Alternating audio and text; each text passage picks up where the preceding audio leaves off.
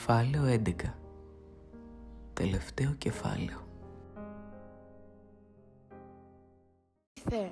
Κάνει ησυχία, Τζόνσον. Μα πού είναι; Τζόνσον. Μα δεν τον ακούω. Τότε εκείνη τη στιγμή ακούστηκε ένας πυροβολισμός. Τη λευκή μπλούζα του μικρού αγοριού γέμισε το κόκκινο. Το κορίτσι άρχισε να ουρλιάζει. Το μικρό παιδί ανήμπορο να αντιδράσει, έχασε τις αισθήσεις του. Παραβιάσετε έναν κανόνα.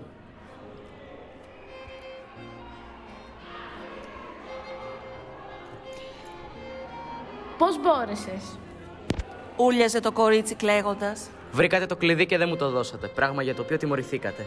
Γιατί το έκανες αυτό; Ρώταγε το νερό κορίτσι κλαίγοντας πάνω από το μοναχικό πτώμα του αδερφού της. Λυπάμαι πολύ μικρή μου, αλλά έχω πολύ σημαντικότερα πράγματα από το να κλαίω το άψυχο και εντελώς μίζερο σώμα του πρώην αδερφού σου. Το κορίτσι δεν μπορούσε να ελέγξει τα δάκρυά της. Ο άντρα είχε ξαναφύγει. Η Τίφανη, όσο γενναία και αν προσπαθούσε να φανεί, δεν τα κατάφερνε. Αυτό που πραγματικά χρειαζόταν ήταν μια ζεστή αγκαλιά από τους γονείς της, την οποία τόσο είχε επιθυμήσει. Το μικρό κορίτσι δεν μπορούσε να σταματήσει να θεωρεί κατηγορούμενο και ένοχο τον ίδιο της τον εαυτό, τον οποίο τόσο είχε πιάσει χαθεί και μισήσει. Οι μέρες περνούσαν γρήγορα. Είχε φτάσει σχεδόν η τελευταία μέρα. Το κορίτσι δεν ήξερε τι να περιμένει, φοβόταν. Ξαφνικά άκουσε ένα βηματισμό, ήταν ο άνδρας. Συγχαρητήρια. Μπράβο σας. Καταφέρατε να μου βοηθήσετε να βρω αυτό που χρόνια ολόκληρα ευελπιστούσα να βρω. Χάρη στο κλειδί ξεκλείδωσα τον μπαούλο, στο οποίο υπάρχει κληρονομιά που μου άφησε η προγιαγιά μου. Θα σου έλεγα το ποσό, αλλά το μυαλουδάκι σου δεν μπορεί να κατανοήσει και πολλά. Παρεπιπτόντως, τα όργανα του μικρού σου αδερφού θα μου φανούν πάρα μα πάρα πολύ χρήσιμα. Ξέρεις πόσα λεφτά θα. Τότε η Τίφανη τον διέκοψε. Και ποιος σου είπε εσένα πως θα κάνεις εμπόριο οργάνου του αδελφού μου; Έχεις πολύ πλάκα, γλυκιά μου. Σοβαρά. Άκουσε να δεις μικρό κακομαθημένο. Είπε και την έπιασε από το στόμα βία, προκαλώντας της πόνο. Πονάω. Φώναξε το κορίτσι. Δεν θα μου πεις εσύ τι θα κάνω. Θα πουλήσω τα όργανα του και επειδή θέλω να έχω και λίγες στιγμές απόλαυσης, το κεφάλι του θα δοθεί φιλαράκους από πάνω σου. Ο άνδρας συνέχισε να μιλάει, όμως το κορίτσι αδυνατούσε να τον ακούσει. Τα μάτια της είχαν επικεντρωθεί στη ρογμή που μεγάλωνε και κόντευε να προκαλέσει σπάσιμο στη γυάλα.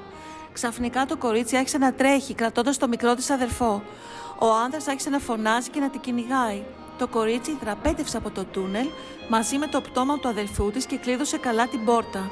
Εκείνη ήταν και η στιγμή ελευθερίας των καρχαριών.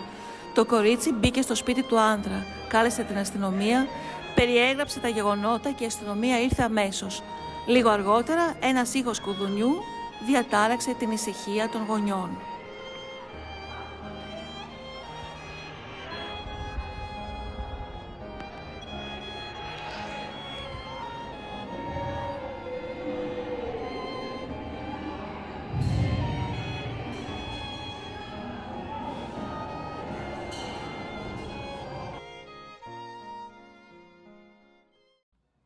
Άκουσες το podcast μας με τίτλο «Φιάλτη στο τούνελ».